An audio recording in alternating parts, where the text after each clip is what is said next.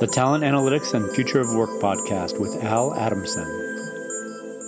Hi, this is Al Adamson, founder and executive director of the Talent Strategy Institute, and I'm here today with Carl Schleyer, Chief Data Scientist at 3D Results. Carl, are you there?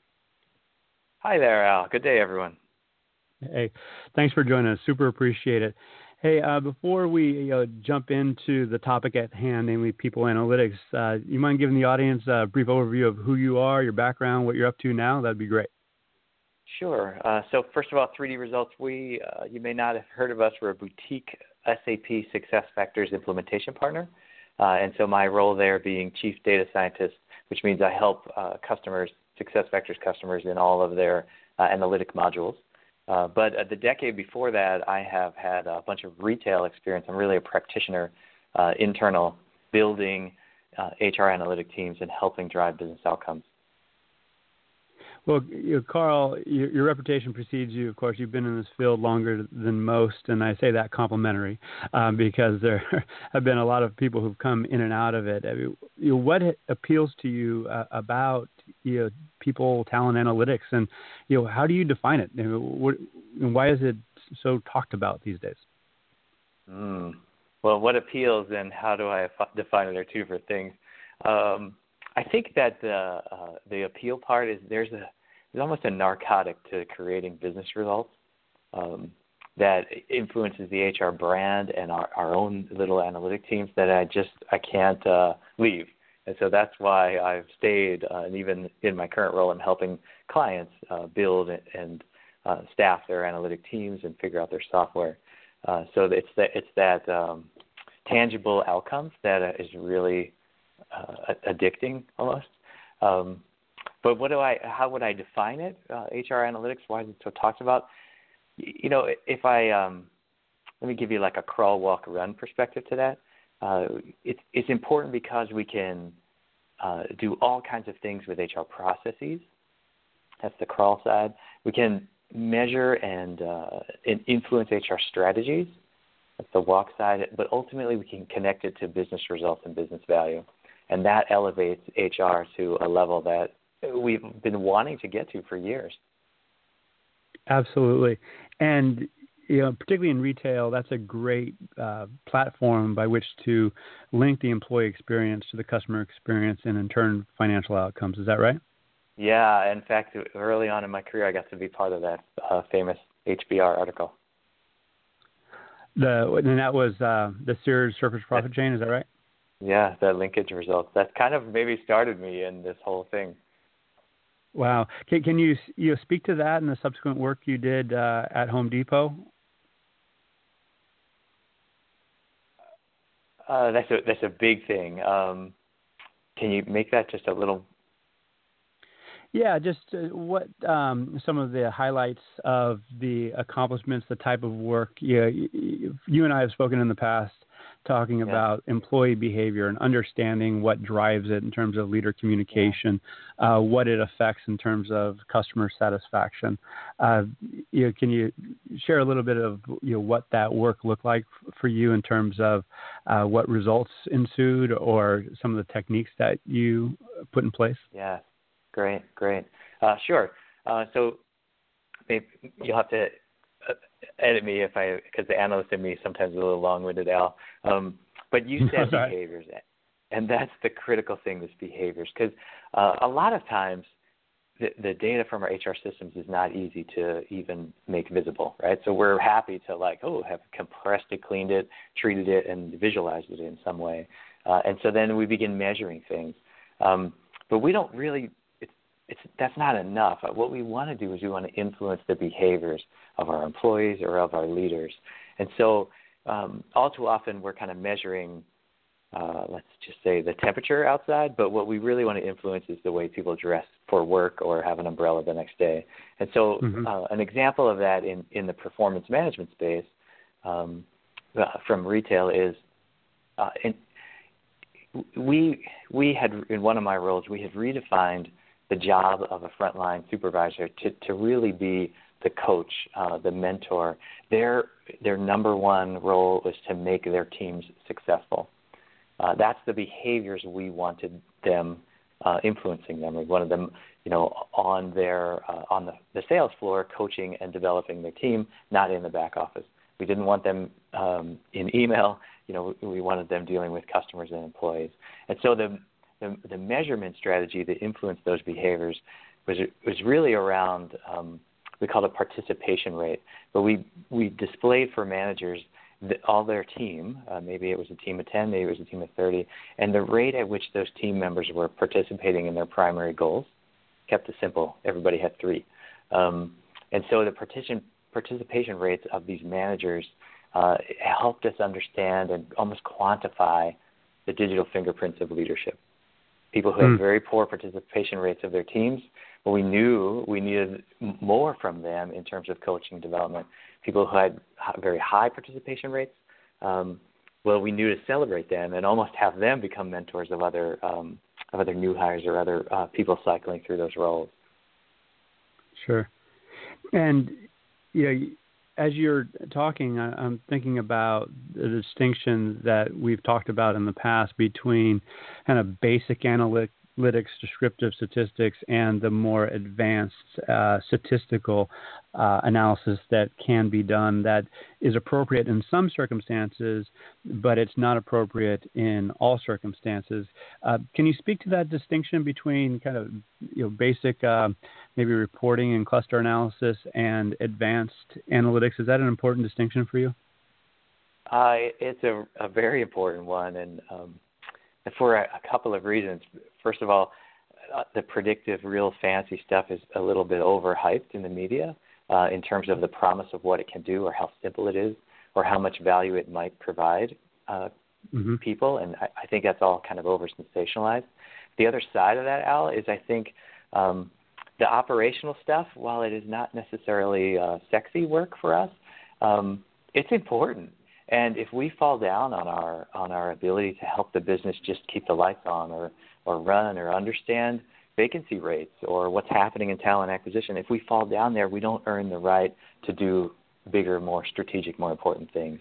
And so, um, what does kind of that mean? It means that uh, my my personal work experience has helped me think about uh, nearly half the time I should be working on the operational. Um, uh, and whether that's outliers or process improvements or um, or better ways of visualizing and distributing that information, making it more self-service. Um, and uh, I, I shouldn't chase the bright, shiny, predictive stuff um, too too hard. This doesn't mean don't augment and don't get better. Um, but even using that example that I gave you, we created um, th- ways to measure leader behaviors.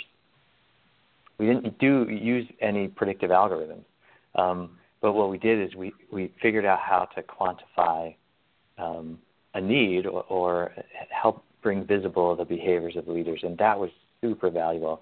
In fact, uh, the, the finance folks called it worth $100 million of incremental margin just in my first 12 months of that uh, deployment. And so, wow, it's a big number. Um, it's a big number, and uh, you know that, there is a use for predictive. Um, but I just and there's the use for very advanced stats, uh, which are becoming easier and easier for us. But I I just caution people to try to start there or or spend 90% of their time there. Right. And you just said something that I I'm so excited uh, that you brought up because, it, in my view, um, an analytic strategy uh, needs to be preceded by a measurement strategy. So what I heard you say is the just capturing the measures in that leadership, um, understanding leadership behavior example was almost as valuable as the analysis that you did uh, subsequently because now you could actually understand what was happening and what wasn't happening. Again, is that a fair statement? Uh, a very fair statement. Also, one that was not easy uh, because it references the integration of my people data uh, with my business data. And so mm. we were connecting registers to basically a time card our clock data, uh, and then understanding who was doing it. So it, I, it, it probably took me a year to put that foundation in place. Um, mm-hmm. uh, in order to be able to kind of accurately and in a way that uh, all of the different users kind of uh, were willing to adopt or to deal with the change management related to it. Yeah, you know, with that in mind, it's interesting. Many leaders uh, don't uh, really have a background in advanced analytics, let alone people analytics. So, what um, or did you socialize the need to be patient, or did you earn the patience by putting out the standard uh, reports that uh, you know they were asking for? Uh, you know this whole concept of momentum and, and building capability over time. Can you speak to the journey a little bit? Yeah, well, in in that example, we're talking about a very small HR team um, trying to uh, create value for itself for HR, uh, trying to integrate to the business, but uh, for lots of good reasons and some just uh, siloed or political reasons. Sometimes internal in an organization, it's not really willing to share data with itself. Um, this is uh, you know customer data and it doesn't go to the marketing department, or this is uh, employee data and it doesn't get shared with operations. Um, and so the the trick that I did was we automated the coaching process, or basically pre-printed the performance reviews. Um, and I sold that in terms of I could save something like 20,000 management hours in in the annual review cycle. And wow. uh, a, a, a thin retailer is very happy to uh, take any kind of manual stuff away. Um, and so I, I said, hey, listen, I can really automate this and take some of the burden away and create basically like a print and go approach to having the conversation, the much more valuable part of it, instead of all this compiling. And so I got them to sign up and share their data with me, um, really on, on a pure, let me help them make their job easier. Uh, and then uh, we started to do some real valuable things with it. Interesting. So you have an uh, uncommon alumni network out there. In other words, you have, know, so can you also just share a little bit about you know, the teams that you have developed? And let's say someone's just starting out and building a people analytics capability. What's their first one or two hires? And what would your recommendation be there? Yeah, good. I, I'm glad you're asking me this because it is something I uh, am passionate about. And, and so, you know, 10 years ago, that people weren't putting uh, HR and analytics together, and so we had to. We didn't even really know what we were supposed to be working on, but um, I grew uh, one team from two to four to seven. Uh, a different assignment. I had ultimately 17 people on my teams, and so thinking through who should I hire and in what sequence do I hire them um, is something I, I help customers with. It's something I think I have a pretty unique perspective on. Um, and uh, and and so you know the the the first thing to say there is don't run out and buy a statistician. Um, you're almost better served with uh, um, an IO psychologist or or someone from the business side. Um, people who who traditionally enter compensation are sometimes from finance. We've got kind of a uh, I often hear them say I joined the dark side, but depends on which side of the equation you'll you'll hear them say whether finance or HR is the is the positive or the negative of that. Um, but uh, so finance people, uh, business people, strategy people, IO psychologists, you're looking for a different background um, uh, because traditionally our schools and our upbringing in HR doesn't really it hasn't helped us here. Um, but it, it, what's tricky is this space is somewhat technology and data related. There's uh, some advanced math connected to it. Um, there's so much change management and uh, storytelling and um, implementation to our our jobs, um, and so it it uh, creates this kind of nebulous mix of skills that we need.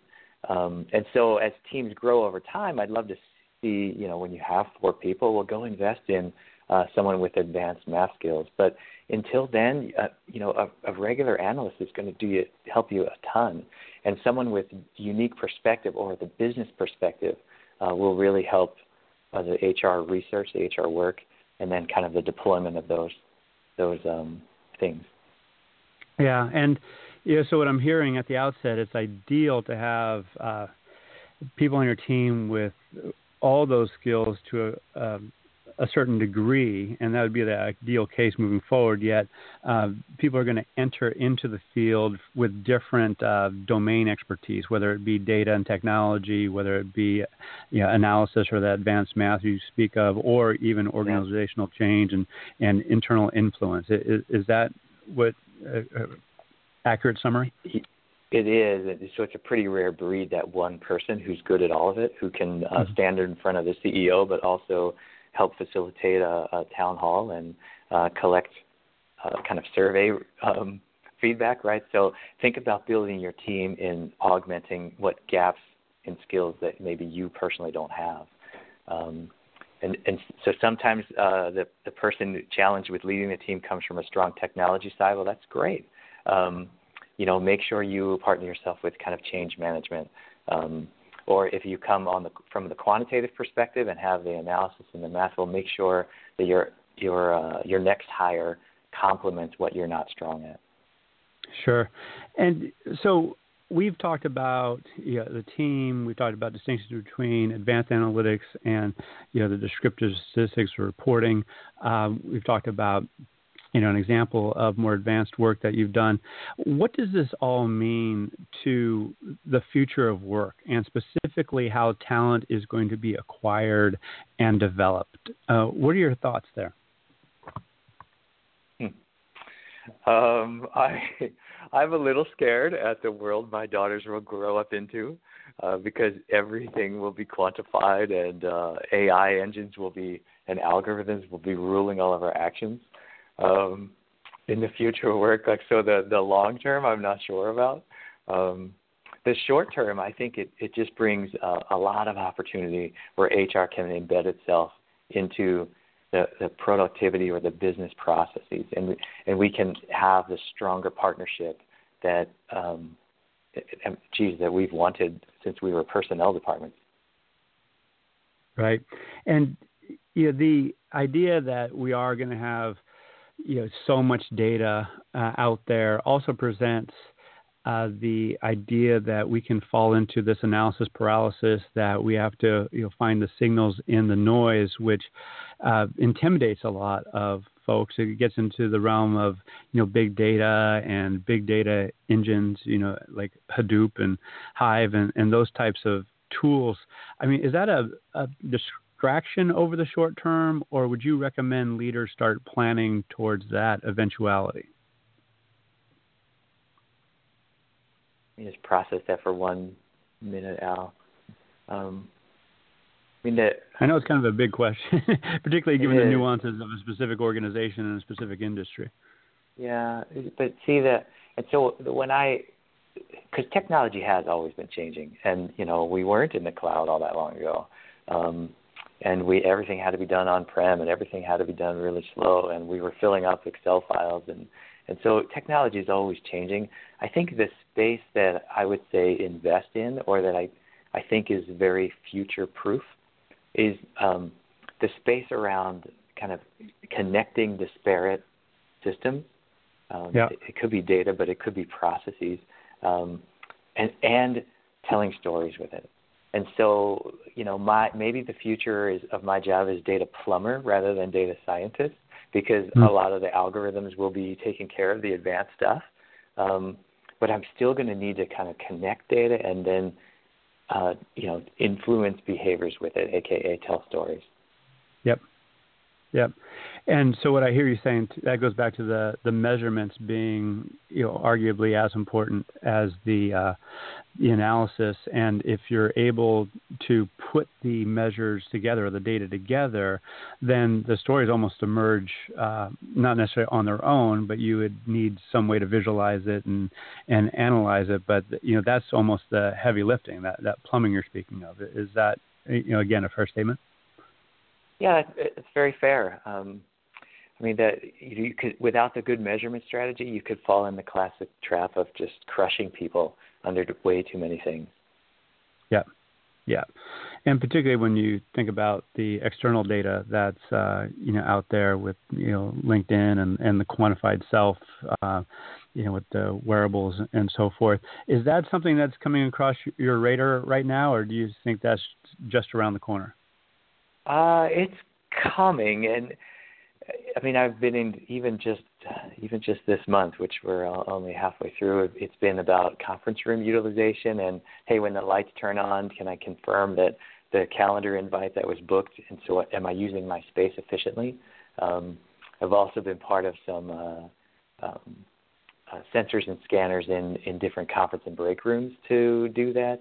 Uh, I've seen wearables and tones, but um, the it's all cool and sexy, but it's it's um, I, I've been hard. It's, it's been hard for me to quantify the business results of some of that.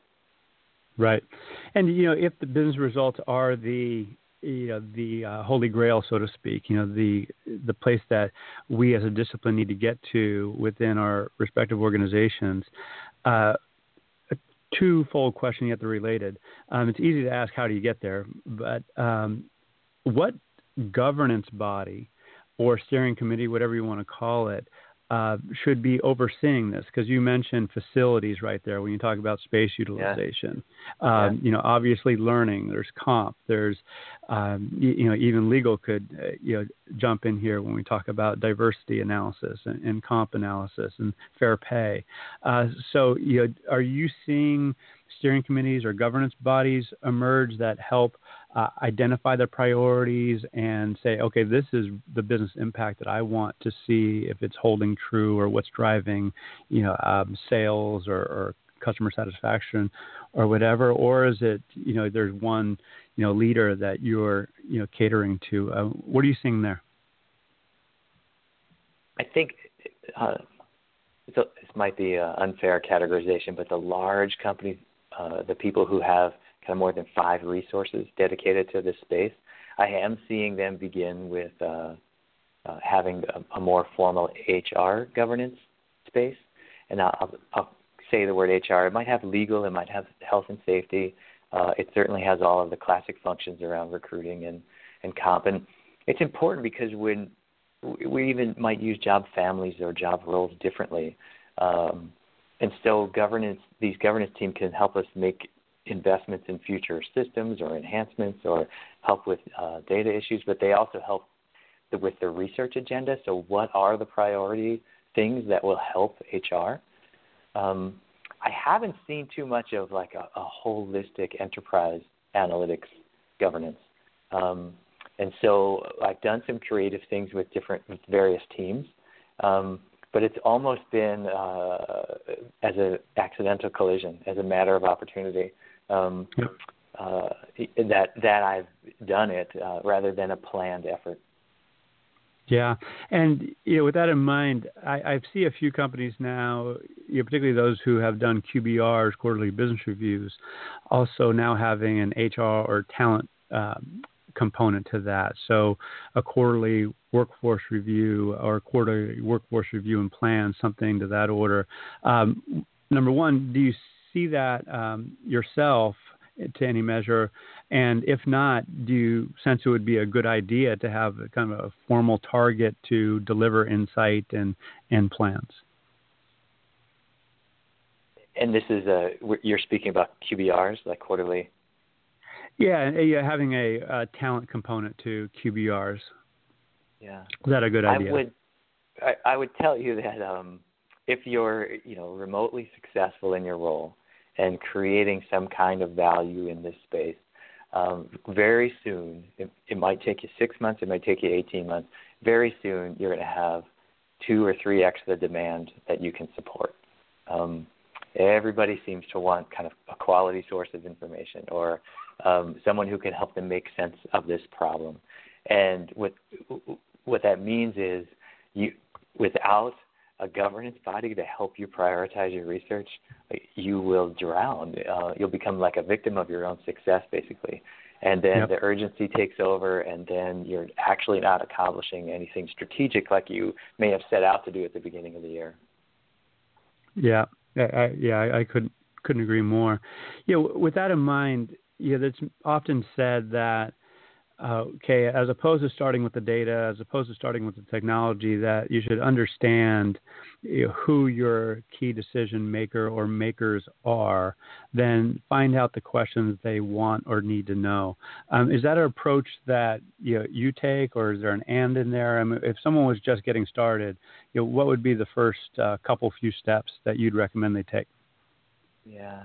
Um, and so you're right that about the question, and that that classic advice about uh, find your stakeholders or your decision makers, find out what, what questions they have. Um, question-based elements. It, it, that's a great thing.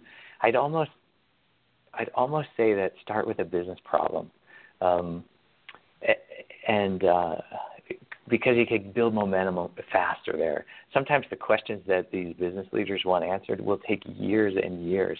Am I closing the gaps, the skill gaps in the primary competencies I need uh, for my to achieve my strategic plans? Like it would take years to kind of build the measurement strategy for that.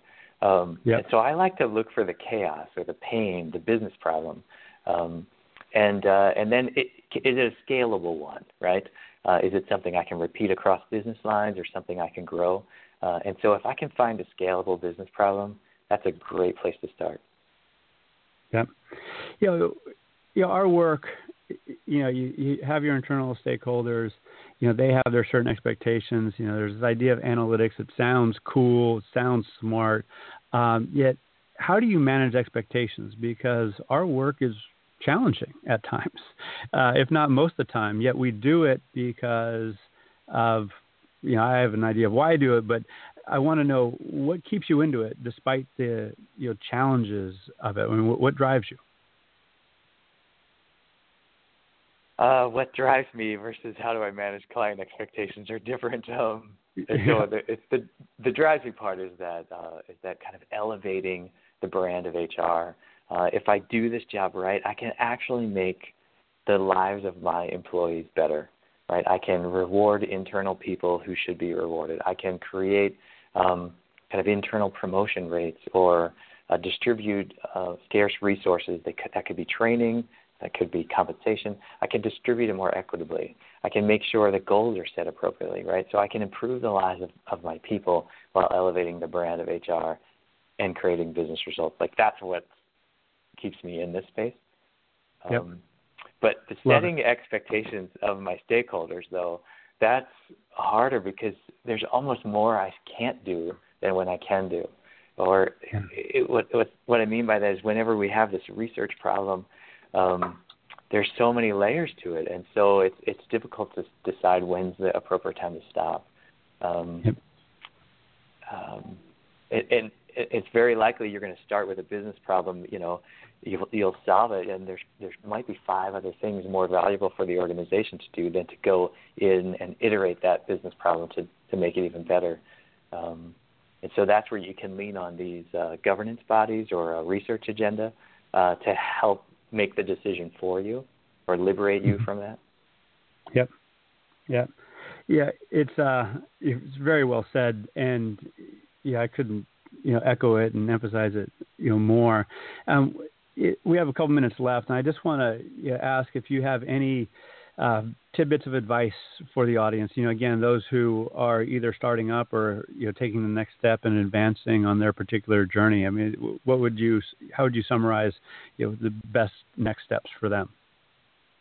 There's uh, the, the phrase I oh, I still tell myself this all the time. I started saying it a lot. It's it, I think it's attributed to Arthur Ashe, like a 1970s African American Wimbledon player. But uh, start where you are, uh, do what you can, use what you have, and um, it's a simple three sentence thing. And so sometimes we're put in these positions without any staff, without the right systems, without any direction. And but like start where you are uh, and and maybe I don't have access to Hadoop or giant servers or data scientists, but do what you can. You know, scrounge around with your internal resources um, to help you uh, analyze a business problem, right? Um, and uh, and and use the resources that are at your disposal. It's it's summer. Maybe that's an intern. uh, maybe you put that in the planning process for next year. Um, but that his his practical quote there, just I just repeat to myself all the time, so I, that I don't get trapped uh, where analysts typically do. Yeah, I mean that's beautiful. That's one of my heroes, Arthur Ashe. There, so I I you know appreciate oh, it, and I had never good. put it in in this context, so uh, it, I couldn't say it was more appropriate. So hey, Carl, thanks for being with me today and, and sharing your insights and ideas. I, I super appreciate it. Excellent to be part of it, Al. Thank you very much. All right. This is Al Adamson with the Talent Strategy Institute. I've been here today with Carl Schleyer, Chief Data Scientist at 3D Results. Thank you for joining us and uh, look forward to uh, talking with you again soon. All the best. Thanks for listening to the Talent Analytics and Future of Work podcast with Al Adamson. For other podcasts and to learn about upcoming events, please visit talentstrategyinstitute.com.